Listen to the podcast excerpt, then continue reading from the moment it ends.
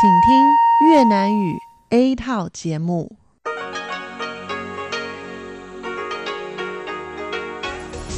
Đây là Đài Phát thanh Quốc tế Đài Loan RTI.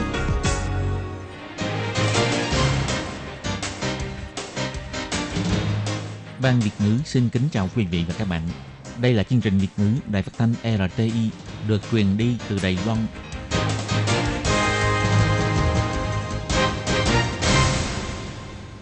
Lê Phương xin chào các bạn, các bạn thân mến. Hoan nghênh các bạn theo dõi chương trình Việt ngữ hôm nay, thứ hai ngày 1 tháng 4 năm 2019, tức ngày 26 tháng 2 âm lịch năm kỷ hợi.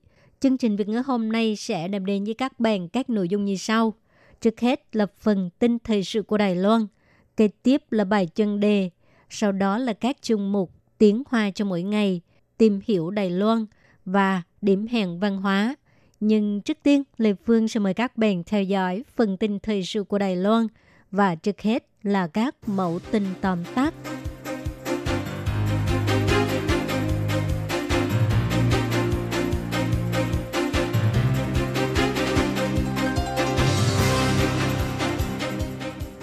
Tổng thống Thái Anh Văn nhắc nhở Bắc Kinh đừng khiêu khích, đừng gây sự và đừng cố ý phá vỡ hiện trạng hai bờ eo biển Đài Loan.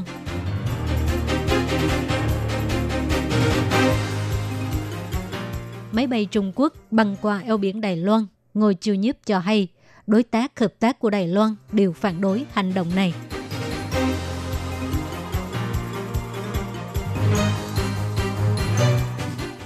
Tổng giám đốc Tà Thế Khiêm sẽ đảm nhiệm chức chủ tịch hội đồng quản trị hãng hàng không China Airlines.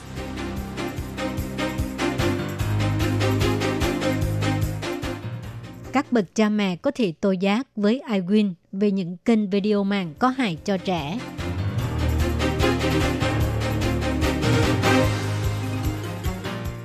Giới truyền thông nước ngoài đưa tin Mỹ ngầm đồng ý bán cho Đài Loan máy bay F-16.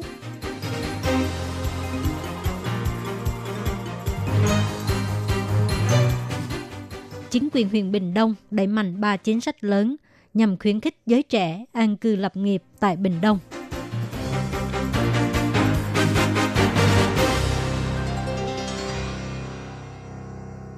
Hai chiếc chiến đấu cơ thẩm dương J-11 của quân đội Trung Quốc băng qua eo biển Đài Loan, bay vào không phần phía tây nam của Đài Loan vào sáng ngày 31 tháng 3. Sau khi phía quân đội Đài Loan cử máy bay chiến đấu, khẩn cấp ngăn chặn mới bay trở về. Sáng ngày 1 tháng 4, phát biểu tại lễ trao tặng huân chương do bổ nhiệm các cán bộ cao cấp quan trọng trong quân đội Đài Loan.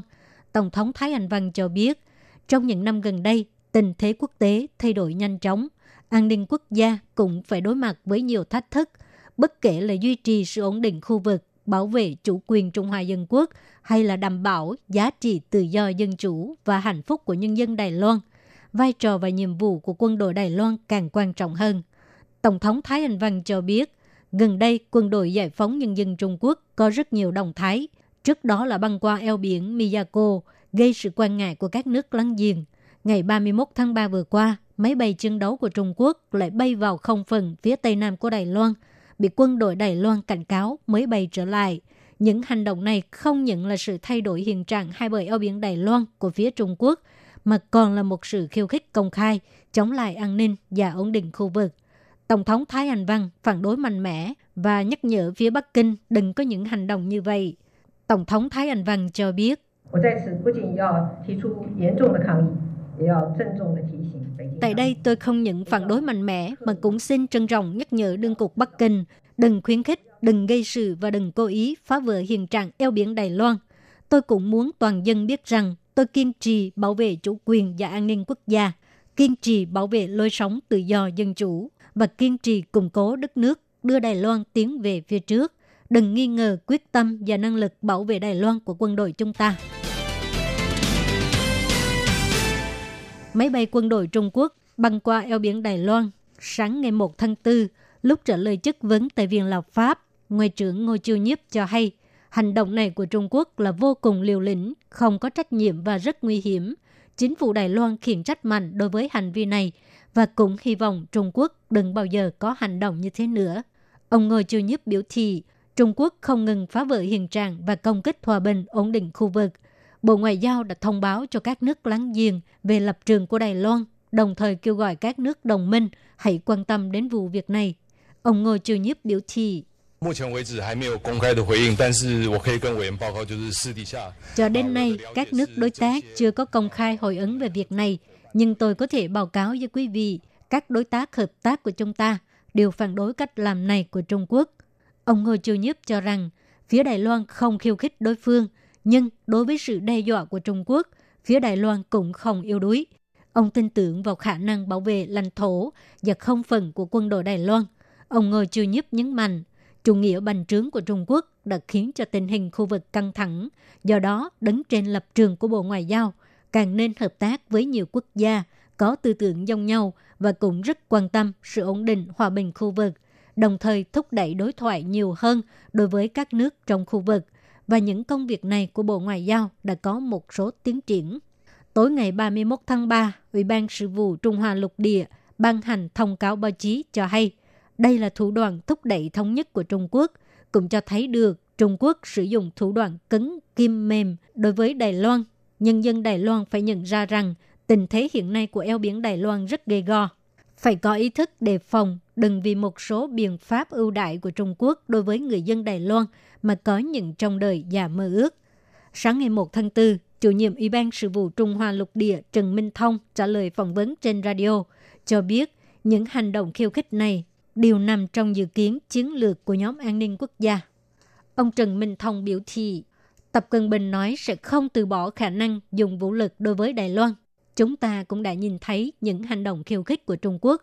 Thực ra tất cả những hành động này đều trong dự kiến chiến lược của chúng tôi. Đồng thời, chúng ta cũng có thể nhìn thấy cộng đồng quốc tế cũng cho rằng những hành vi này của Bắc Kinh là một kẻ khiêu khích. Ông Trần Minh Thông cho biết, cho dù hiện nay hai bờ eo biển Đài Loan không có đối thoại với nhau, nhưng có nhiều việc chỉ cần thay đổi suy nghĩ, biết mình biết ta, thì có thể đoán được đối phương đang nghĩ gì. Ông Trần Minh Thông biểu thị, hiện giờ Trung Quốc đang đối mặt với cuộc thử thách rất lớn, đó là Trung Quốc và Mỹ đang lâm vào cầm bẫy chân tranh. Ông cho rằng Trung Quốc không chỉ nhắm mục tiêu vào Đài Loan, mà còn thách thức quyền bá chủ của Mỹ tại châu Á, thậm chí là trên toàn thế giới. Muốn thay thế Mỹ trở thành bá chủ đây mới là tư duy chiến lược sâu thẳm từ đáy lòng của Trung Quốc. Tết năm nay xảy ra vụ đình công của các phi công hãng hàng không China Airlines, khiến cho mọi người rất quan tâm đến việc ra đi hay ở lại của Chủ tịch Hội đồng Quản trị hãng hàng không China Airlines Hà Hoàng Hiên. Quỹ phát triển công nghiệp hàng không China Airlines là cổ đông lớn nhất của hãng hàng không China Airlines sẽ mở cuộc họp Hội đồng Quản trị để giải quyết vấn đề nhân sự, xác định sẽ do Tổng Giám đốc Tạ Thế Khiêm đảm nhiệm chức Chủ tịch Hội đồng Quản trị.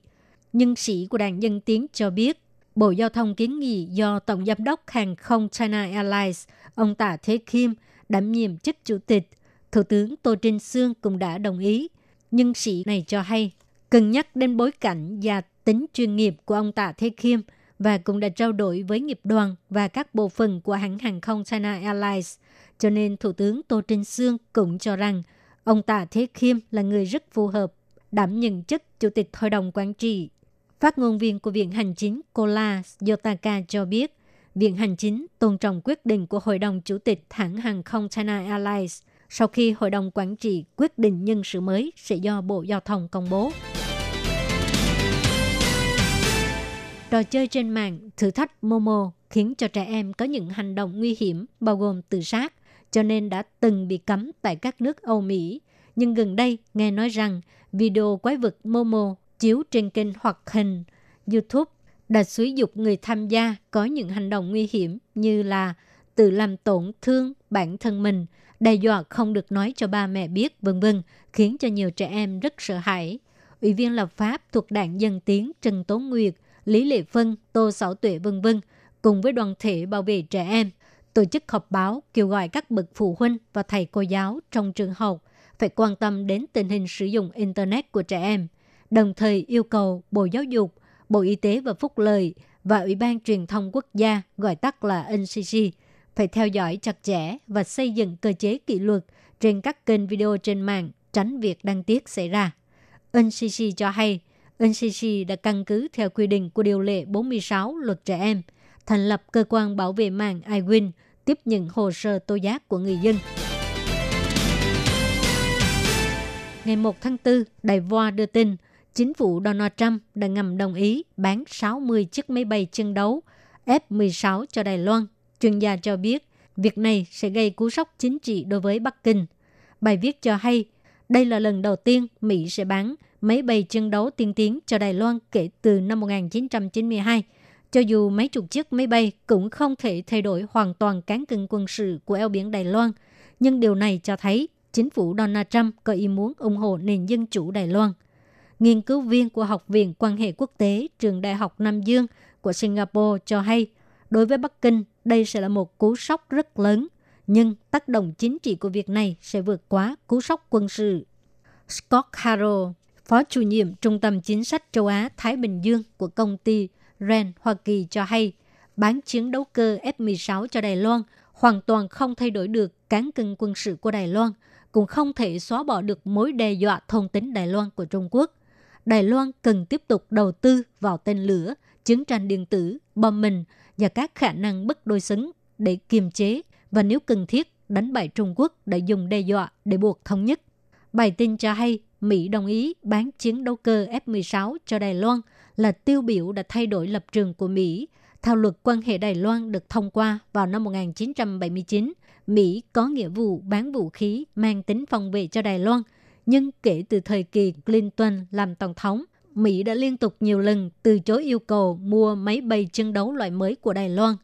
Chính phủ Donald Trump ngầm đồng ý bán máy bay F-16 cho Đài Loan là hành động thể hiện sự ủng hộ Đài Loan trong mấy tháng gần đây của chính phủ Mỹ.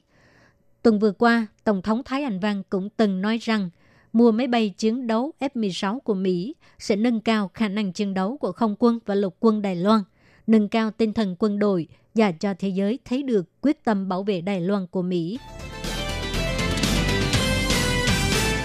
Dân số huyện Bình Đông không ngừng giảm xuống, chỉ còn khoảng 820.000 người để thu hút càng nhiều giới trẻ đến Bình Đông làm việc và sinh sống. Chính quyền huyện Bình Đông đẩy mạnh ba chính sách ưu đãi. Thứ nhất là trợ cấp việc làm, nhiều nhất có thể xin trợ cấp 60.000 đầy tệ. Chính sách thứ hai là thanh niên khởi nghiệp, cao nhất có thể vay vốn 3 triệu đầy tệ. Tiếp đó là mua nhà ở Bình Đông. Ngoài có thể vay vốn 85% toàn bộ số tiền mua nhà, còn có thể vay thêm 1 triệu để trang hoàng. Tính đến cuối tháng 2, dân số huyện Bình Đông chỉ còn 823.952 người, giảm gần 90.000 người so với năm 1997. Để thu hút giới trẻ đến Bình Đông sinh sống và làm việc, chính quyền huyện Bình Đông đã đẩy mạnh các chính sách ưu đãi. Huyện trưởng huyện Bình Đông Phan Mạnh An cho biết, Chính sách chủ yếu là trợ cấp việc làm, khởi nghiệp và thành lập gia đình. Chính sách thứ nhất là trợ cấp phí việc làm ổn định chỉ cần có hộ khẩu tại huyện Bình Đông, làm việc tại Bình Đông tròn 6 tháng và ở độ tuổi từ 15 tới 44 tuổi là có thể xin tiền trợ cấp việc làm, cao nhất là 60.000 đầy tệ. Tiếp đó là hỗ trợ thanh niên khởi nghiệp. Chính phủ sẽ cung cấp vay vốn 2 triệu và 3 triệu đầy tệ với lãi suất thấp 1,29% cho học sinh, học viện thanh niên và đại học nông nghiệp. Chính sách thứ ba là hợp tác với ngân hàng nông nghiệp, đẩy mạnh chương trình vay vốn mua nhà với lãi suất thấp trưởng phòng phát triển thành thị và nông thôn Lý Di Đức cho hay. Cao nhất có thể xin vay vốn 85% toàn bộ số tiền mua nhà. Chỉ cần là lần đầu tiên mua nhà, chồng, vợ hoặc là con cái không có bất động sản, chỉ có thể xin vay vốn mua nhà. Ngoài ra còn có thể vay 1 triệu đồng để trang hoàng và mua sắm đồ gia dùng. Lãi suất cũng là 1,29%. Sau đây là cảm nghĩ của người dân Bình Đông đối với những chính sách mới của chính quyền huyện Bình Đông. Sẽ ở lại Bình Đông làm việc. Việc đầu tiên là phải tạo cơ hội việc làm. Mọi người mới về quê làm việc, sau đó mới có khả năng hoàn trả vông vay. Chính quyền huyện Bình Đông đẩy mạnh ba chính sách lớn nhằm khích lệ giới trẻ đến Bình Đông an cư lập nghiệp. Nhưng giới trẻ ở Bình Đông thì hy vọng chính quyền địa phương có thể tạo nhiều cơ hội việc làm mới có thể giữ người ở lại. Các bạn thân mến, các bạn vừa theo dõi phần tin thời sự của Đài Phát thanh Quốc tế Đài Loan RTI. do Lê Phương thực hiện. Xin cảm ơn các bạn đã quan tâm và theo dõi. Lê Phương xin hẹn gặp lại các bạn vào tuần sau cũng trong giờ này. Đây là đài phát thanh quốc tế Đài Loan RTI, truyền thanh từ Đài Loan. Mời các bạn theo dõi bài chuyên đề hôm nay.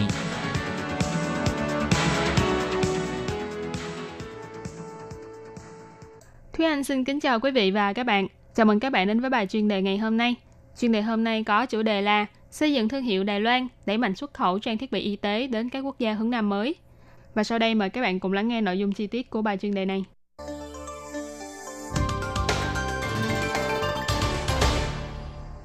Kế hoạch mỗi nước một trung tâm mà Bộ Y tế và Phúc lợi Đài Loan đang nỗ lực thực hiện nhằm hưởng ứng việc thúc đẩy chính sách y tế hướng Nam mới. Ngoài việc hỗ trợ bồi dưỡng chuyên viên y tế cho các quốc gia hướng Nam mới, còn toàn lực đẩy mạnh sản lượng xuất khẩu các trang thiết bị y tế Đài Loan ra nước ngoài. Theo phân tích của Văn phòng chuyên án y tế hướng Nam mới, tỷ lệ nhập khẩu trang thiết bị y tế của Đài Loan tại các nước hướng Nam mới chiếm chưa đến 2% thị trường của các nước này, vẫn còn nhiều không gian để phát triển. Ngoài ra, các doanh nghiệp cũng kiến nghị chính phủ phải hòa nhập với địa phương, xây dựng dây chuyền sản xuất và tiêu thụ ở các quốc gia hướng Nam mới, ra sức tạo nên thương hiệu Đài Loan.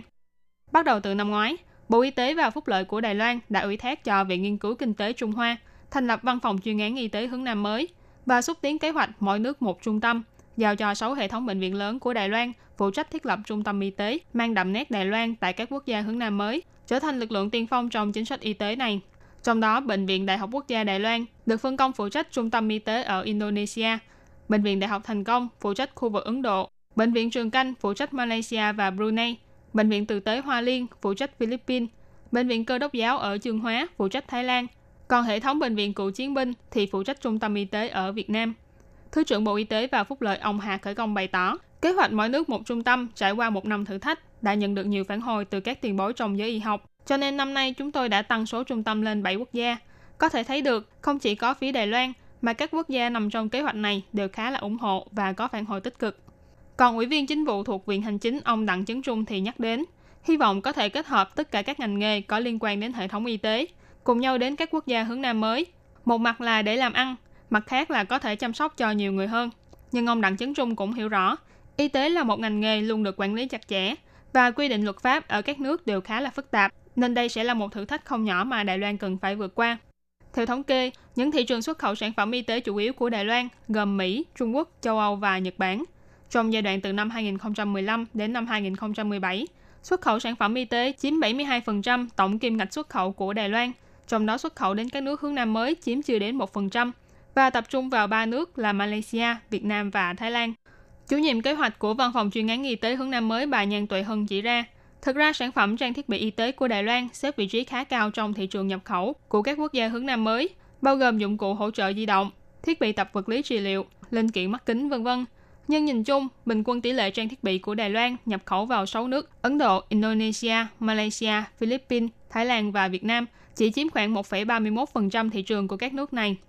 Bà Nhan Tuệ Hân đề cập, hiện tại những trang thiết bị y tế xuất khẩu chủ yếu của Đài Loan được dùng trong các chuyên khoa như nha khoa, xương khớp, chỉnh hình vân vân. Những sản phẩm này có tiềm năng thúc đẩy sản lượng xuất khẩu của Đài Loan. Chủ tịch Công đoàn Trang thiết bị y tế và sinh học Đài Loan, ông Hồng Thịnh Long, là người có 30 năm kinh nghiệm trong nghề. Theo quan sát của ông, Myanmar là một thị trường vô cùng thích hợp cho Đài Loan đầu tư và phát triển trang thiết bị y tế. Còn thị trường Việt Nam thì khá là thân thiện. Ông Hồng Thịnh Long nói, Việt Nam đánh giá khá cao về chất lượng trang thiết bị y tế của Đài Loan. Thế nhưng người Việt Nam có một tính cách đặc trưng, đó là phải có mối quan hệ, phải duy trì mối quan hệ tốt đẹp với họ. Nhưng ngoài ra thì họ vẫn còn có một mô thức làm ăn riêng biệt của mình. Ông Hồng Thịnh Long phân tích, chính phủ Indonesia hiện đang tích cực vực dậy ngành trang thiết bị y tế nội địa. Nên nếu Đài Loan muốn tiến vào thị trường Indonesia trong giai đoạn hiện tại, sẽ phải tốn rất nhiều công sức. Còn Malaysia thì phải nhờ vào người Hoa ở bản địa khai thác thị trường trang thiết bị y tế nơi đây. Bà Nhan Tuệ Hân cho biết, trước đây việc hợp tác trao đổi giữa Đài Loan với các nước hướng Nam mới chủ yếu là ở mặt y tế công cộng và đào tạo chuyên môn nghiệp vụ, cho nên mối liên kết về doanh nghiệp và ngành nghề là khá ít. Trong tương lai, cần phải tìm hiểu sâu hơn về chính sách y tế và xu hướng phát triển ngành nghề tại các nước này, nhằm đáp ứng nhu cầu tiêu dùng, tạo ra nhiều cơ hội làm ăn mới. Ông Hồng Thịnh Long thì kiến nghị chính phủ Đài Loan nên tập hợp sức mạnh trong ngành công nghiệp trang thiết bị y tế của Đài Loan, thu hút các doanh nghiệp thành viên tham gia vào kế hoạch 7 nước 7 trung tâm, mở rộng nhu cầu hợp tác quốc tế, từ đó tạo ra đầu tàu tiên phong với lực lượng đa lĩnh vực, kết hợp giáo dục và các đơn vị đoàn thể xã hội, từ đó nhanh chóng xây dựng thương hiệu Đài Loan trên thị trường quốc tế.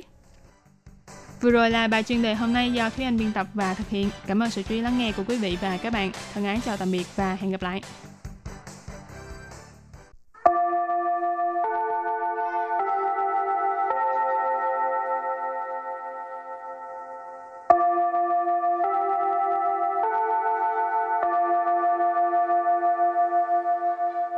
Xin mời quý vị và các bạn đến với chuyên mục Tiếng Hoa cho mỗi ngày do Lệ Phương và Thúy Anh cùng thực hiện.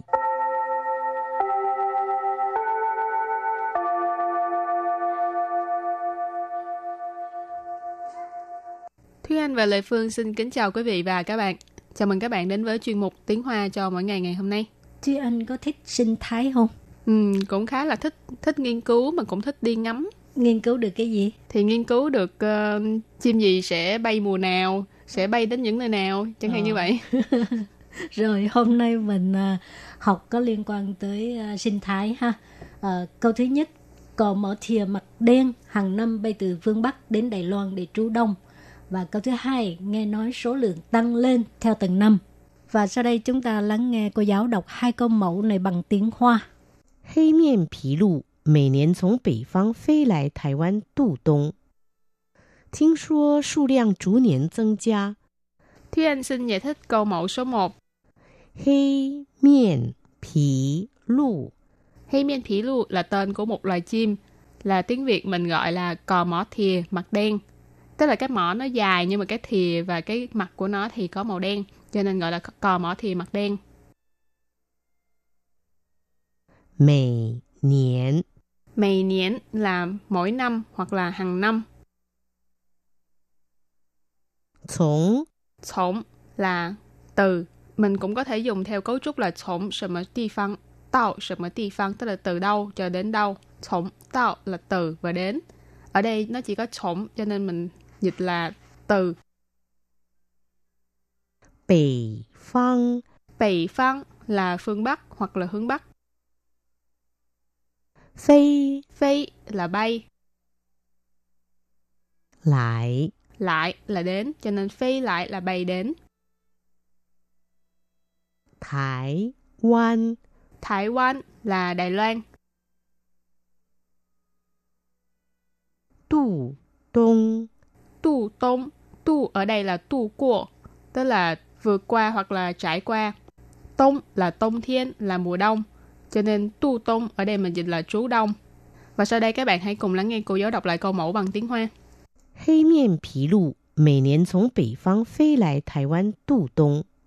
黑面琵鹭每年从北方飞来台湾度冬。 Câu này có nghĩa là cò mỏ thìa mặt đen hàng năm bay từ phương Bắc đến Đài Loan để trú đông. Và câu thứ hai, nghe nói số lượng tăng lên theo từng năm. 听说数量逐年增加。 Sau đây Lê Phương xin giải thích câu 2. 听说 Thính xua là nghe nói ha. Thính có nghĩa là nghe, xua là nói. 数量 Số lượng, số lượng có nghĩa là số lượng. 逐年增加。 Chủ nền tức là từng năm. Chân cha có nghĩa là tăng. Ha. Chủ nền chân cha tức là tăng lên theo từng năm. Và sau đây chúng ta lắng nghe cô giáo đọc câu mẫu này bằng tiếng Hoa. 听说数量逐年增加。听说数量逐年增加。 Câu vừa rồi là nghe nói số lượng tăng lên theo từng năm. Và sau đây chúng ta hãy cùng đến với phần từ vựng mở rộng.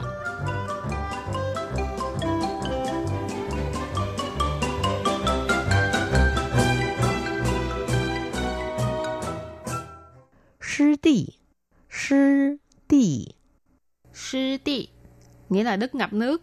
Ở đây đất ngập nước là ý chỉ là một vùng đất bị bão hòa, có độ ẩm theo mùa hoặc là vĩnh viễn. Trào 沼泽沼泽. Trào dơ. Trào dơ có nghĩa là đầm lầy. Chi tị. Chi tị. Chi tị. Ở đây nghĩa là sinh cảnh.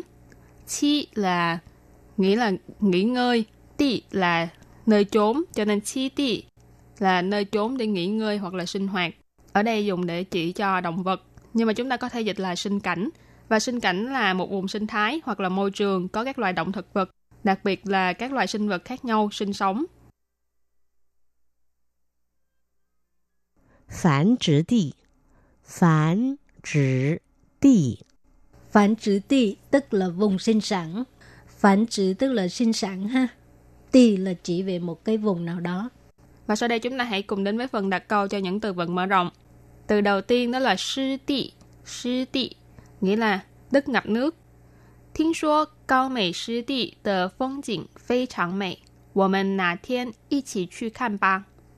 听说高美湿地的风景非常美，我们哪天一起去看吧。Câu này có nghĩa là nghe nói vùng đất ngập nước cao Mỹ rất là đẹp. Hôm nào đó chúng ta cùng đi xem nhé. Cao Mỹ Sư Tị, à, đây là một cảnh quan thiên nhiên rất là nổi tiếng ở Đài Trung. Mình dịch là vùng đất ngập nước cao Mỹ.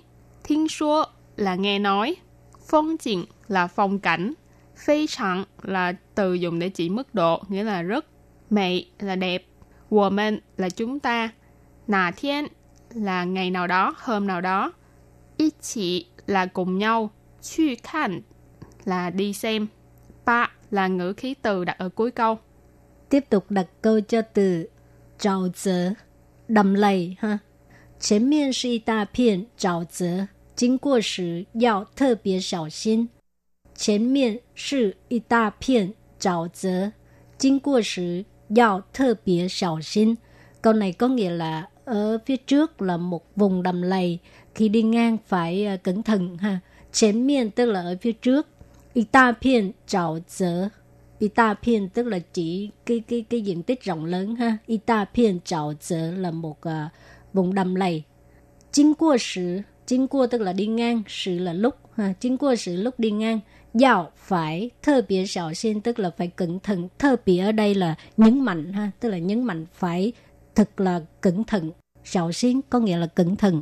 Và đặt câu với từ thứ ba là chi địa, nghĩa là sinh cảnh. 许多物种的栖地不断缩减和被破坏，导致濒临灭绝。 许多物种的栖地不断缩减和被破坏，导致濒临灭绝。Câu này có nghĩa là sinh cảnh của rất nhiều giống loài không ngừng giảm thiểu và bị phá hoại, khiến cho chúng sắp sửa bị tuyệt chủng. Xù tố nghĩa là rất nhiều, u trộn nghĩa là các giống loài, là có thể bao gồm cả động vật hoặc là thực vật. Chi ti, nãy mình có nói là sinh cảnh. Bú toàn là không ngừng. Xua triển là giảm thiểu. Bị破hoại là bị phá hoại. Tạo trị nghĩa là khiến cho. Phiến lĩnh có nghĩa là gần kề. Miê chuyển nghĩa là tuyệt chủng. Rồi và bây giờ đặt câu cho từ cuối cùng. Phán trữ ti tức là vùng sinh sản. Hậu nẻo, mỗi年春秋两季都会沿着固定的路线往返繁殖地和渡冬地之间。候鸟每年春秋两季 都会沿着固定的路线往返繁殖地和渡冬地之间。Câu này có nghĩa là chim di trú hàng năm vào mùa xuân và mùa thu là đi đều bay theo con đường cố định để mà đi lại giữa vùng sinh sản và vùng trú đông. Hậu nẹo có nghĩa là chim di trú, mày nến có nghĩa là hàng năm. Xuân chiêu lạng chị tức là hai mùa, mùa xuân và mùa thu. Chị tức là季节, có nghĩa là mùa.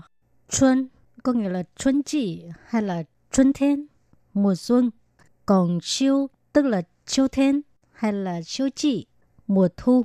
Tô hội là điều sẽ, Diễn giờ, diễn giờ tức là men, men theo, à,固定的路线,路线là con đường, tuyến đường,固定的路线tức là con đường cố định, quảng phản tức là đi lại ha, phản trữ ti tức là vùng sinh sản, hở và tu tôn hồi nãy có học qua ha, tức là trú đông, tu tôn ti tức là vùng trú đông, chứ trên tức là ở giữa, phản trữ ti 和 tu tôn ti chứ trên tức là ở giữa vùng sinh sản và vùng trú đông. Phần vừa rồi cũng đã kết thúc bài học của ngày hôm nay. Hy vọng là các bạn đã học được nhiều từ mới và kiến thức mới. Chào tạm biệt và hẹn gặp lại vào ngày mai. Bye bye. Bye bye.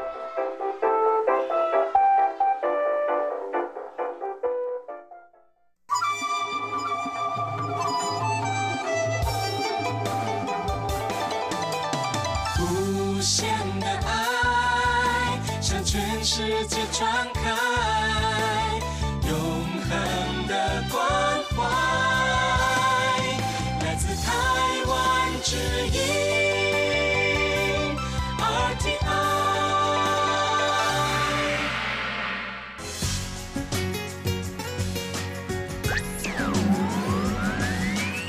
Quý vị đang đón nghe chương trình Việt ngữ Đài RTI truyền thanh từ Đài Loan.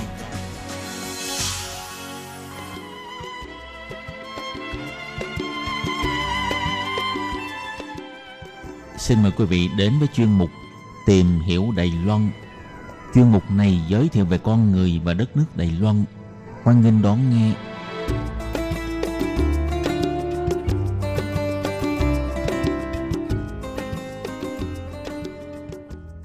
Phương Nam xin kính chào quý vị và các bạn. Chào mừng các bạn đến với chương trình Tìm hiểu Đài Loan của tuần này. Và tuần này Phương Nam muốn mang đến cho các bạn một nội dung với chủ đề là Top 10 món ăn vặt nhất định phải đi ăn khi đến Đài Loan. Kính mong các bạn lắng nghe.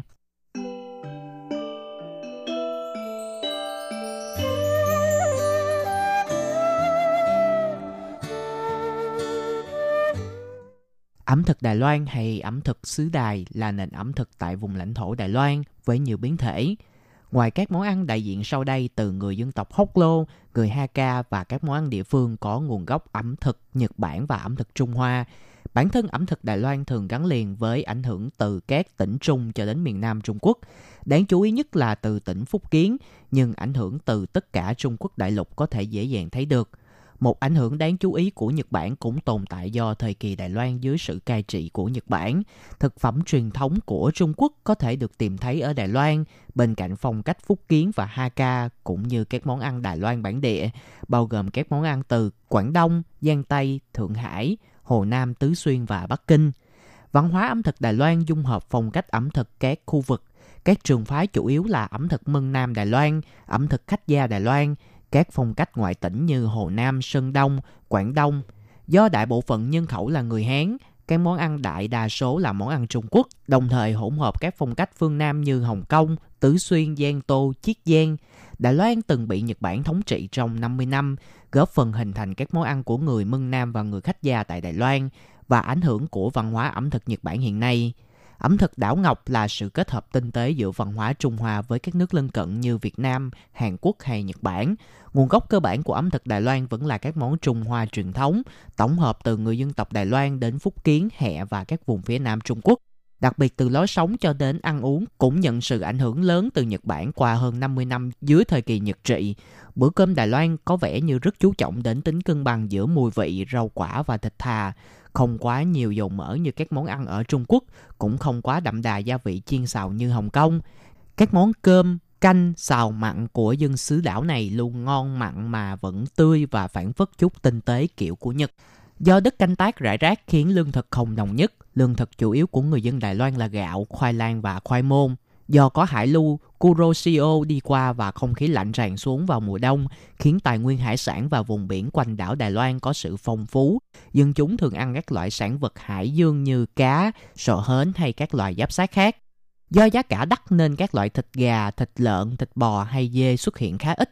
Quy trình chế biến các món ăn chủ yếu có đặc điểm là chú ý đến kỹ thuật nấu và phối hợp nguyên liệu. Do ảnh hưởng từ tín ngưỡng Phật giáo, bảo vệ môi trường và sức khỏe nên các khu vực đều có các nhà hàng chuyên về các món ăn chay. Trong văn hóa ẩm thực của Đài Loan còn có văn hóa đồ ăn nhẹ nổi tiếng. Sau khi nấu xong chúng được cho vào các khay nhỏ để ăn. Chợ đêm tại các đô thị do bày bán rất nhiều đồ ăn nhẹ nên thu hút rất nhiều du khách tới trở thành một đại diện quan trọng cho sinh hoạt văn hóa. Các món ăn nhẹ thông dụng là trứng chiên hầu, ức gà chiên, đậu phụ thối, gà rán mặn, bánh bao chiên, bánh cơm tiết, mì hầu, cơm thịt hầm, bánh tro, nhục viên, mì đam tử, mì thịt bò, tiểu long bao, vân vân. Đồ uống nổi tiếng của Đài Loan có hồng trà bong bóng và trà sữa chân trâu. Trà sữa trân châu có hạt bột sắn. Hai loại đồ uống này cũng được đón nhận khi phổ biến sang Singapore, Malaysia, Australia, châu Âu và Bắc Mỹ. Chợ đêm Đài Loan hầu như được quy hoạch từ những con đường ngắn, được độc quyền làm chợ đêm với hai dãy shop bên đường và các quầy bán hàng lưu động giữa đường. Đối với dân bản xứ, chợ đêm là nơi để ăn uống, thư giãn nếu phải làm việc quá muộn và hàng quán đã đóng cửa. Đài Loan là một xã hội có nhiều nhóm dân tộc và văn hóa đa dạng, theo đuổi sự hòa hợp lẫn nhau. Phần thể hiện hoàn chỉnh nhất là văn hóa ẩm thực. Cho tới thời sự truyền hình Mỹ, CNN cũng từng đưa tin về những món ăn ngon Đài Loan không thể không ăn. Phương Nam đã chọn lọc ra 10 món ăn ngon mà nhất định phải ăn. Phương Nam là một trong những người cực kỳ yêu thích về ẩm thực Đài Loan. Vì thế mà bản ẩm thực 10 món ngon này hoàn toàn dựa vào sự đánh giá riêng của Phương Nam. Nếu các bạn muốn trải nghiệm văn hóa sâu sắc của Đài Loan thì hãy bắt đầu từ việc thưởng thức các món ăn vặt địa phương. Và sau đây là top 10 món ăn ngon Đài Loan chính thức bắt đầu. Đầu tiên đó chính là mì bò. Mì bò là một trong những món ăn ngon của người dân Đài Loan. Mì bò muốn ăn ngon thì không thể thiếu ba nhân tố chính, đó chính là mì sợi, nước chan và thịt bò. Nước chan chính là tinh hoa của mì bò. Mì bò đa số chia ra làm hai loại chính là mì sốt cay và mì hầm không cay, kết hợp với thịt ức và gân đã được hầm sẵn. Từ quầy quán hàng nhỏ cho đến nhà hàng lâu năm, các môn các phái đều chuyên tâm nghiên cứu mì bò học. Mì bò đã trở thành ánh hào quang của Đài Loan.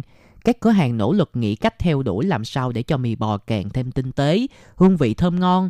Mì bò Đài Bắc là một trong những món ăn nổi tiếng nhất của ẩm thực Đài Loan. Nhiều du khách cho biết, sau khi trở về từ chuyến đi du lịch, họ thật sự bị ám ảnh bởi món ăn này vì nó quá ngon. Ở Đài Loan, mì bò là món ăn nổi tiếng và rất có ý nghĩa với người dân nơi đây. Chính vì vậy mà thủ đô của Đài Loan có một lễ hội hàng năm dành riêng cho mì bò này. Tại đây, món mì bò được vinh danh như đêm Oscar với các giải thưởng được trao cho nước dùng cay truyền thống nhất và cũng như thịt bò đậm vị ngon, mềm nhất.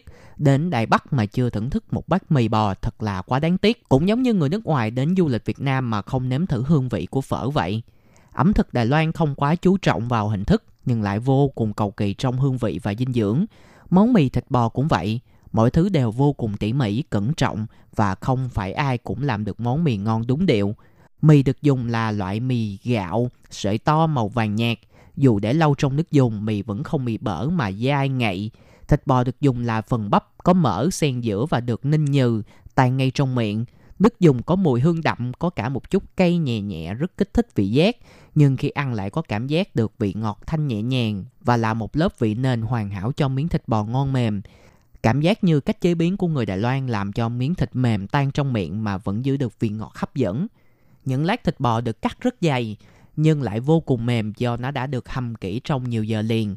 Nước dùng trong và ngọt dịu, không quá gây mùi bò, nhưng đúng là chất ngọt của thịt hầm và thoang thoảng hương thơm thảo mộc, đặc trưng của nhiều món ăn Trung Hoa. Không thể biết được loại thảo mộc gì được hầm cùng với thịt để nấu nước dùng mì bò Đài Bắc. Đó hẳn là một trong những bí mật không thể chia sẻ và cũng là yếu tố quan trọng bậc nhất để làm nên danh tiếng của món này. Đây là một trong những món ăn mà Phương Nam thích nhất tại Đài Loan. Thứ hai đó chính là tiểu long bao. Tiểu long bao còn gọi là bánh mì bao hấp lòng. Tuy nhiên kích cỡ của tiểu long bao nhỏ hơn rất nhiều so với bánh bao truyền thống. Tiểu long bao là món điểm tâm nổi tiếng sinh ra tại khu vực Giang Nam, nổi danh bởi thể nhỏ, nhiều nhân, đứt thịt tươi ngon, vỏ mỏng hình đẹp. Bánh bao hấp lòng nhân thịt truyền thống mà nói, nước thịt là linh hồn để tạo nên hương vị vỏ mỏng thấu sáng và rất nhiều đầu bếp sử dụng. Bánh bao sau khi hấp thực sự mịn màng, sáng thấu, Nếp gấp của bánh bao hấp lòng truyền thống có 14 nếp gấp trở lên, còn nhà hàng nổi tiếng đỉnh Thái Phong càng tinh tế hơn khi làm đến 18 nếp gấp trở lên. Đây là món bánh bao khiến cho ai nếm thử lần đầu đều không khỏi kinh ngạc, suýt xoa bởi hương thơm vị bánh và thứ nước súp thần thánh chảy ra bên trong. Nhiều khách hàng vẫn thắc mắc rằng vì sao thứ bánh căng mọng đến như vậy mà không bị vỡ trong khi nấu. Đó cũng là lý do khiến cho nhà hàng này nổi tiếng đến như vậy. Tiểu Long Bao của Đỉnh Thái Phong là một trong những món ăn được làm một cách tinh xảo, nêm nếm tuyệt vời và đạt được độ đồng nhất về chất lượng. Có thể nói, Đỉnh Thái Phong đã mang Tiểu Long Bao đạt đến trình độ của quốc tế. Thứ ba đó chính là cơm thịt heo kho. Nhìn thì có vẻ giống như món cơm heo hầm thông thường. Một bát cơm heo hầm ngon là phải có hạt cơm mềm mà không ngấy mỡ. Nhỏ thì từ quầy quán bên lề đường, lớn thì có thể đến nhà hàng năm sao. Cũng từng có một trong những bữa tiệc quốc gia tại phủ tổng thống. Cơm heo hầm là quốc cơm của Đài Loan. Cơm heo hầm thường là chỉ các món cơm heo hầm tại miền Bắc, miền Trung Đài Loan, thịt băm nhuyễn sau đó hầm mặn, còn ở miền Nam thì được gọi là cơm thịt kho, dùng máy xay thịt sau đó hầm lên. Miền Nam cũng có cơm heo hầm là chỉ dùng miếng thịt ba chỉ, thịt ba rọi to để hầm. Còn ở miền Bắc, miền Trung thì được gọi là cơm thịt ninh. Nhiều du khách cho biết họ đã nuốt nước miếng khi lần đầu nhìn thấy bát cơm ăn cùng loại thịt kho trong các cửa hàng của Đài Loan. Món này thường ăn kèm với trứng kho mềm, rau xanh, cải muối chua, đậu phụ rán, sốt tương. Không ít người từng gọi nhầm món ăn này là thịt kho tàu, giống như món thịt kho Đông Pha nổi tiếng tại Sơn Đông, Trung Quốc. Tuy nhiên, Đài Loan đã phủ nhận nguồn gốc của món ăn này có liên quan đến thịt kho Đông Pha và khẳng định rằng đây là hai món hoàn toàn riêng biệt. Xếp thứ tư đó chính là mì sợi ruột heo, hầu tươi. Mì sợi là món ăn thường thấy trong sinh hoạt của người dân Đài Loan. Ngoài mì thọ, mì sợi chân giò, mì sợi dầu mè nấu cho ngày sinh nhật ra thì mì sợi nấu ruột heo, hầu tươi càng là món ăn vặt nổi tiếng của Đài Loan. Nguyên liệu chính là hầu tươi và mì sợi. Hầu tươi phải trộn với bột khoai và cũng có thể sử dụng ruột heo hầm để phối hợp. Mì sợi hầu tươi ngon hay không được quyết định ở kích cỡ to nhỏ và độ tươi của hầu. Quá trình hầm ruột heo và tỷ lệ thành phần trong cả bát mì đều là chìa khóa quyết định bát mì có ngon hay không. Khi ăn cho thêm tương ớt do nhà hàng tự chế, có thể thêm giấm đen, tỏi xay, rau mùi càng tăng thêm hương vị thơm ngon. Đây là món ăn cực kỳ phổ biến tại chợ đêm và các chợ truyền thống tại Đài Loan. Nó sẽ là cứu tinh cho những người thích ăn đêm giống như phương Nam. Ngoài ra các tiệm bán mì sợi ruột heo hoặc hào tươi thường bán chung với các món đậu phụ thối để gia tăng hương vị và chiều lòng các cú đêm. Xếp thứ năm đó chính là hầu chiên hầu chiên hoàn hảo có vỏ ngoài giòn tan, bột khoai lang, bột khoai tây đặc sánh. Mỗi một cửa hàng tự có cách pha chế tương cay ngọt tỷ lệ hoàn hảo, tạo khẩu vị trơn, dai kỳ diệu. Sau khi nhai, hương thơm của trứng tỏa ra từ kẽ răng, kết hợp với rau tươi trong mùa như đồng hao, cải trắng. Vài chính cuối cùng là hầu tươi béo tròn, cắn một miếng hương vị ngon ngọt mặn mặn của đại dương liền tan trong miệng là món ăn đặc sắc nhất định phải ăn khi dạo chợ đêm tại Đài Loan. Xếp thứ sáu đó chính là đậu phụ thối. Ướp đậu phụ thối đến khi lên men tạo ra mùi hương đặc biệt, vì thế được gọi là đậu phụ thối. Mùi vị đặc biệt của nó nếu rán hoặc hầm cũng sẽ trở thành món ăn đặc sắc của địa phương. Thông thường các quầy quán của Đài Loan hầu như là đậu phụ thối, chiên rán, kết hợp với kim chi kiểu Đài Loan hoặc kim chi tứ xuyên, chua ngọt không cay, giảm ngại dầu. Đậu phụ thối cay là cách ăn mới của người Đài Loan trong những năm gần đây kết hợp với canh cây nồng có tiết gan, dưa chua cộng thêm mùi vị đặc sắc của đậu phụ thối. Có cửa hàng còn cho thêm ruột béo, ruột già của heo. Xếp thứ bảy đó chính là gà rán. Gà rán có thể nói là món ăn ngon ma quỷ của người dân, đã được đặt ở vị trí mới trong giới món ăn vặt. Khẩu vị gà rán cay thay đổi từ việc rắc bột ớt được cải tiến thành rắc bột ngũ hương, bột rong biển, bột mù tạt vân vân. Gà rán mật ong được ướp mật ong, bên trong có nhân cheese, gà rán than, nướng cheese cũng khác với các món chiên rán truyền thống. Còn các món gà rán nhấn mạnh kích cỡ siêu to, đổi dung đùi gà rán vân vân. Khi ăn có thể chuyển dịch và cảm giác no bụng, mau chóng chiếm lĩnh phố to ngõ nhỏ và các điểm chợ đêm. Xếp thứ 8, đó chính là trà sữa chân châu. Nói đến gà rán thì không thể thiếu món trà sữa chân châu.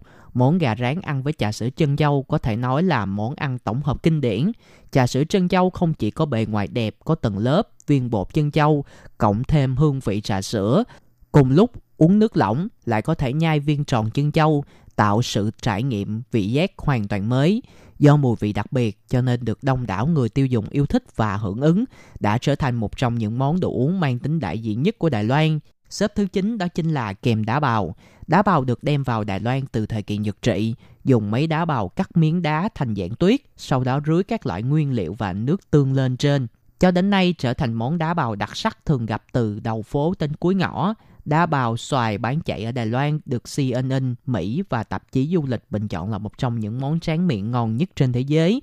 Ăn được một bát đá bào xoài đậm chất hương vị Đài Loan hoặc đá bào khoai môn, đá bào đậu đỏ mềm mịn trong ký ức thơ ấu của người dân Đài Loan hoặc đá bào đường đen, vị xưa ngọt đến tận tâm can đều là một sự lựa chọn tuyệt vời. Và cuối cùng đó chính là bánh nhân dứa. Bánh nhân dứa là món điểm tâm nổi tiếng của người Đài Loan. Nguyên liệu chủ yếu là bột mì, bơ, đường, trứng, tương dứa, vỏ ngoài giòn nhưng bên trong mềm, có hương vị ngọt của dứa, hòa quyện mùi vị chất phát đặc sắc nhất của Đài Loan. Từ đồng âm tiếng địa phương Đài Loan của dứa là vượng lai, mang ý nghĩa cát lợi và thịnh vượng, cũng là một trong những món quà sách tay được yêu thích nhất khi du lịch đến thăm Đài Loan. Phương Nam xin chào tạm biệt các bạn và hẹn gặp các bạn vào tuần sau với nhiều nội dung mới mẻ hơn. Xin chào tạm biệt. Bye bye. Quý vị và các bạn thân mến, xin mời quý vị truy cập vào trang web Đài RTI để đón nghe chương trình phát thanh tiếng Việt www.rti.org.tv hoặc là vietnamese.rti.org.tvk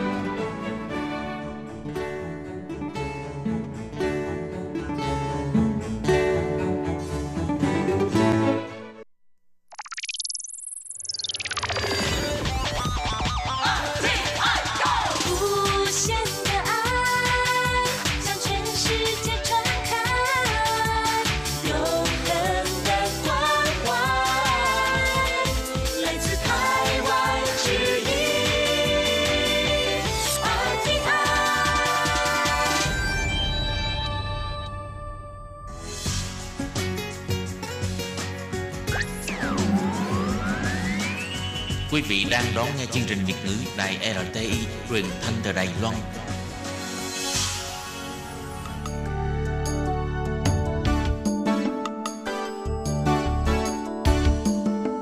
Chào mừng quý vị đến với chuyên mục Điểm hẹn văn hóa do Khiết Nhi phụ trách.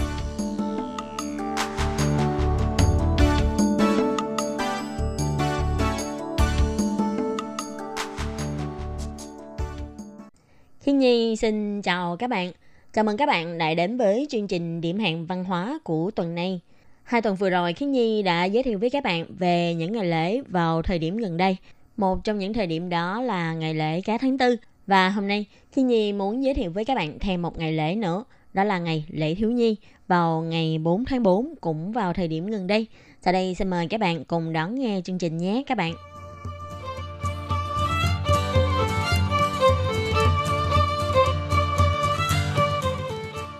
Các bạn thân mến, thực ra ngày 4 tháng 4 là lễ thiếu nhi của Đài Loan, là ngày kỷ niệm cho quyền lợi trẻ em được đảm bảo và xúc tiến. Trong ngày này, nhiều đơn vị và gia đình sẽ tổ chức những buổi họp mặt gia đình, hoạt động ăn mừng và hoạt động thể thao. Ngày thiếu nhi hay ngày trẻ em như là một sự kiện hay ngày lễ dành cho thiếu nhi được tổ chức vào các ngày khác nhau ở nhiều nơi trên thế giới. Chắc các bạn có biết ở Việt Nam, ngày quốc tế thiếu nhi là ngày 1 tháng 6, nhưng thực chất Ngày Thiếu nhi Thế giới được Liên Hiệp Quốc lựa chọn lại chính là ngày 20 tháng 11. Nhưng Liên Hiệp Quốc vẫn để cho các quốc gia thành viên được tự quyền chọn ngày Thiếu nhi cho riêng mình, nên một số quốc gia thuộc khối Xô Viết cũ, trong đó bao gồm Việt Nam, đã chọn ngày 1 tháng 6 làm ngày quốc tế thiếu nhi. Theo nhiều nguồn tài liệu ghi chép lại thì có lẽ ngày quốc tế thiếu nhi được coi là có nguồn gốc từ Thổ Nhĩ Kỳ từ năm 1920 và trẻ em của nước này có ngày thiếu nhi là ngày 23 tháng 4. Đến tháng 8 năm 1925, trong Hội nghị Phúc lợi Thiếu nhi Thế giới ở Geneva, Thụy Sĩ, đại hội đã kêu gọi thế giới hãy dành một ngày làm ngày quốc tế thiếu nhi, đó là ngày 1 tháng 6. Sau Thế chiến thứ hai, việc thành lập Ngày Quốc tế Trẻ Em hàng năm được đề xuất vào tháng 12 năm 1948 trong một nghị quyết của Đại hội Thế giới lần thứ hai họp tại Bernadette của Liên đoàn Phụ nữ Dân chủ Quốc tế và được quyết định chính thức tại cuộc họp hội đồng của liên đoàn này trong tháng 11 năm 1949 tại Moscow và ngày 1 tháng 6 đã được thiết lập như là ngày của trẻ em và ngày quốc tế thiếu nhi đầu tiên được tổ chức vào ngày 1 tháng 6 năm 1950 và sau đó đang rộng ra nhiều quốc gia theo chủ nghĩa xã hội. Lúc đó còn được gọi là Ngày đấu tranh cho tương lai hạnh phúc và yên bình cho tất cả các trẻ em. Tại Đài Loan, hoạt động kỷ niệm Ngày Thiếu Nhi đừng đầu được tổ chức vào năm 1931 do ông Khổng Tường Hy phát động. Năm 1931, Hội Hiệp tế từ Ấu Trung Hoa do ông Khổng Từ Hy phát động đã đề xướng chọn ngày 4 tháng 4 làm ngày lễ thiếu nhi của nước Trung Hoa Nhân Quốc. Theo luật thực thi các ngày nghỉ lễ và kỷ niệm của Đài Loan, vào ngày này, trẻ em sẽ không phải đi học và người lớn cũng được nghỉ làm. Các trường học công lập tại Đài Loan vào ngày này sẽ tổ chức nhiều hoạt động đặc biệt để cho các em thiếu nhi và thiếu niên được tham gia mừng ngày lễ. Từ năm 1990 trở về trước, Ngày Quốc tế Phụ nữ 8 tháng 3 ở Đài Loan sẽ được cho nghỉ nửa ngày. Nhưng sau đó, vì chính phủ sợ trẻ em ngày 4 tháng 4 được nghỉ cả ngày, mà trong khi phụ huynh lại phải đi làm, nên từ sau năm 1991, chính phủ đã cho sự luật để ngọc ngày nghỉ nửa ngày 8 tháng 3 vào trong ngày nghỉ với ngày thiếu nhi 4 tháng 4. Cộng thêm dịp nghỉ Tết Thanh Minh cũng vào thời gian này, nên lúc đó có thể gặp lại thành kỳ nghỉ gọi là kỳ nghỉ chung ngày phụ nữ và ngày thiếu nhi. Đến năm 1998 thì kỳ nghỉ này bị hủy. Mãi đến năm 2011 thì kỳ nghỉ này mới được khôi phục và ngày thiếu nhi chính thức trở thành kỳ nghỉ toàn Đài Loan.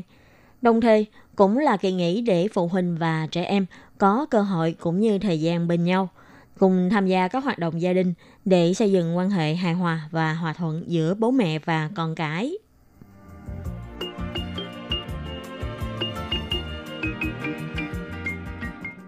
Các bạn thân mến, vừa rồi Khiết Nhi giới thiệu với các bạn về nguồn gốc của Ngày Quốc tế Thiếu Nhi cũng như nguồn gốc của Ngày Thiếu Nhi Đài Loan. Và tiếp theo của chương trình, Khiết Nhi muốn chia sẻ với các bạn về những câu chuyện liên quan đến trẻ em Đài Loan. Câu chuyện mà Khiết Nhi sắp tới muốn chia sẻ với các bạn đó là câu chuyện về cậu bé thần đồng Đài Loan. Cậu bé này có IQ 160 và được chứng nhận của tổ chức Mensa của Anh Quốc. Cậu bé này tên là Giang Cảnh Lượng. Cậu bé này là một thần đồng khá ư là toàn diện. Cậu giỏi cả về âm nhạc, mỹ thuật, ngoại ngữ và những môn học văn hóa trong trường. Theo lời của mẹ cậu bé Giang Cảnh Lượng nói, từ lúc nhỏ Giang Cảnh Lượng đã biết nói tiếng Anh. Theo bà, bà chưa bao giờ ra nước ngoài. Bà tiếng Anh cũng không giỏi. Nhưng lúc bé, trước lúc 4 tuổi, Giang Cảnh Lượng phần lớn chỉ biết nói tiếng Anh. Câu chữ đầu tiên cậu bé nói được cũng là tiếng Anh, khiến bà cảm thấy rất bối rối. Cứ gỡ con mình sinh ra có vấn đề mà đưa con đi khám bác sĩ. Vì những con đi khám bác sĩ cho nên mới được biết con mình chính là một thiên tài, có chỉ số IQ hơn 160. Mẹ của Giang Cảnh Lượng là một giáo viên dạy âm nhạc, nên Giang Cảnh Lượng được học piano từ năm 6 tuổi, học đàn violon từ năm 7 tuổi. Từ nhỏ, cậu đã đoạt vô số giải thưởng về piano hay violon tại Đài Loan. Và năm 10 tuổi, cậu đã đoạt quán quân dành cho lứa tuổi thiếu niên của giải thưởng piano quốc tế Piara tại Nhật. Ngoài ra, cậu còn từng đoạt giải huy chương vàng mỹ thuật nhi đồng thành phố Đài Bắc, huy chương bạc thể dục toàn Đài Loan và được cấp chứng nhận thiên tài của nước Anh vào năm học lớp 3. Và tất nhiên, như người ta vẫn thường nói, thiên tài là do 1% bẩm sinh và 99% do nỗ lực mà có. Những thành tích sáng ngời của cậu bé thiên tài này, ngoài bẩm sinh ra, cậu còn bỏ ra rất nhiều công sức để đạt được. Theo lời kể của mẹ cậu bé, vì bà tiếng Anh không tốt, nên phần lớn thời gian cậu bé phải tự học tập để đạt được ước mơ của mình. Không như những đứa trẻ khác, Giang Cảnh Lượng không chơi các thiết bị công nghệ, không chơi điện tử.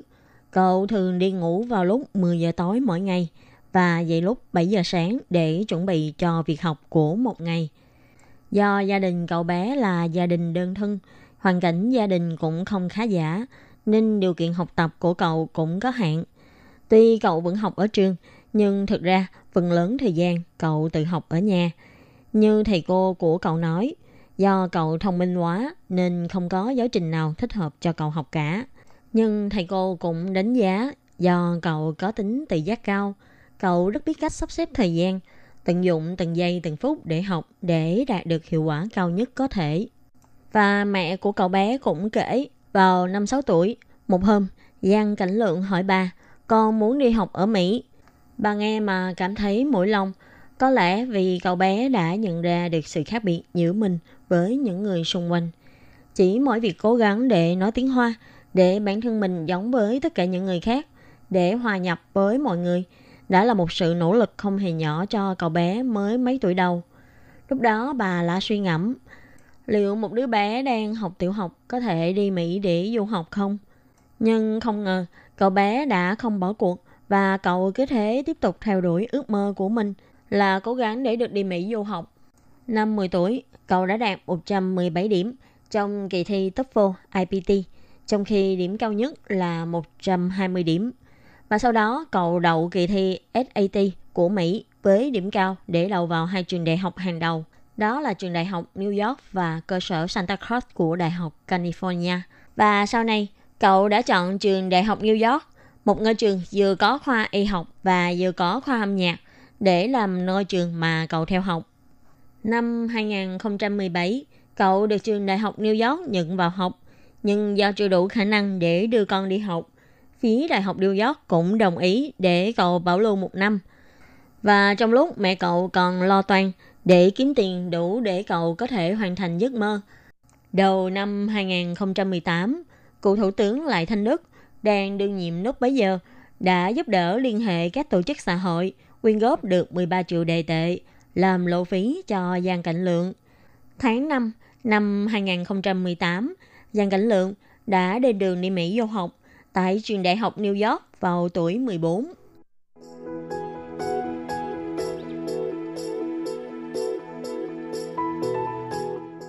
Các bạn thân mến, với chủ đề về thiếu nhi của hôm nay, Khi Nhi muốn chia sẻ với các bạn về những tòa kiến trúc mà các em, trẻ em thường ngày thường xuyên tiếp xúc nhất.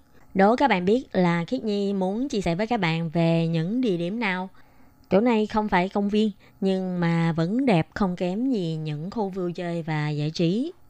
Đó chính là những ngôi trường tiểu học đẹp nhất của Đài Loan. Từ năm 2007, chính phủ Đài Loan lần lượt đưa ra các kế hoạch và phương án liên quan về sự phát triển của trường học đặc sắc bậc tiểu và trung học ở Đài Loan. Chính phủ sẽ hỗ trợ kinh phí và kết hợp với một số tổ chức để cùng nâng cao quy hoạch không gian, ưu việt hóa mỹ quan môi trường ở trong trường học. Tuy nhiên, theo đánh giá của chuyên gia, trong một số trường học, tuy đã được trang trí bằng những tác phẩm nghệ thuật, những hình ảnh hay màu sắc rất là vui tươi, nhưng bù lại, những bài trí trong lớp học trong trường học vẫn chưa thực sự có thể hòa nhập vào thiên nhiên.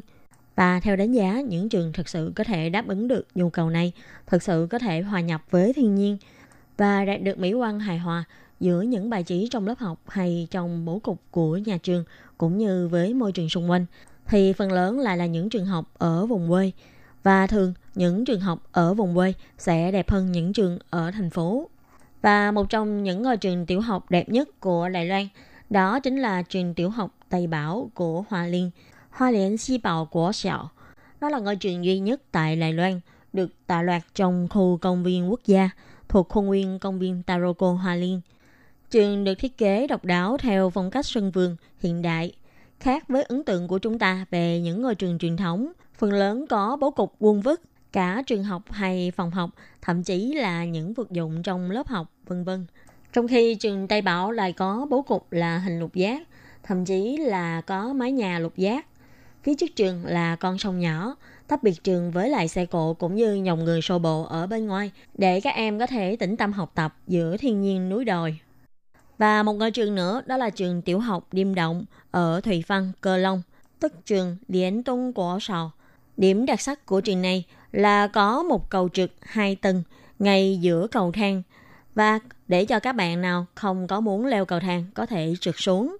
Trong trường, từng nhà của trường được sơn màu xanh dương và vẽ đầy những sinh vật biển như cá voi, cá heo, như tái hiện lại khung cảnh đại dương. Học sinh đi học mỗi ngày không khéo sẽ có cảm giác mình chính là nhân vật chính trong bộ tiểu thuyết Hai vàng dặm dưới đáy biển. Trong khuôn viên trường còn có thể nhìn thấy con đường cao tốc dọc biển đang uốn lượn từ xa tuyệt đẹp. Ngoài trường Điềm Đồng ra còn có trường Thông Đông của trường Hoa là Xuân Tông của Sọ Toàn bộ khuôn viên trường được xây dựng và vẽ theo kiến trúc phong cách của họa sĩ người Đài Loan, ông Jimmy Leo. Nếu các bạn đã từng tới Nghi Lan, các bạn sẽ thấy ở trạm xe lửa Nghi Lan cũng được trang trí theo phong cách hoạt hình của ông Jimmy Leo.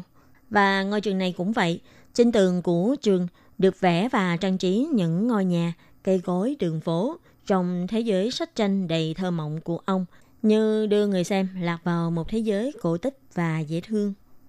Và một ngôi trường cuối cùng mà Khiết Nhi muốn giới thiệu nữa đó là trường Nội Hồ của Nam Đầu. Đó là trường nảnh Thủ Ni Hữu của Sẹo. Toàn bộ trường được xây dựng bằng gỗ với kiểu kiến trúc kết hợp giữa phong cách Trung, Nhật và phương Tây. Do khu trường tọa lạc trong rừng, xung quanh cây cối um tùm, không khí yên tĩnh, cùng với kiến trúc nhà gỗ cổ kính, khiến người đến tham quan sẽ có cảm giác yên bình tĩnh lặng vô cùng, cứ ngỡ như mình vừa lạc vào cố đô Kyoto của Nhật Bản.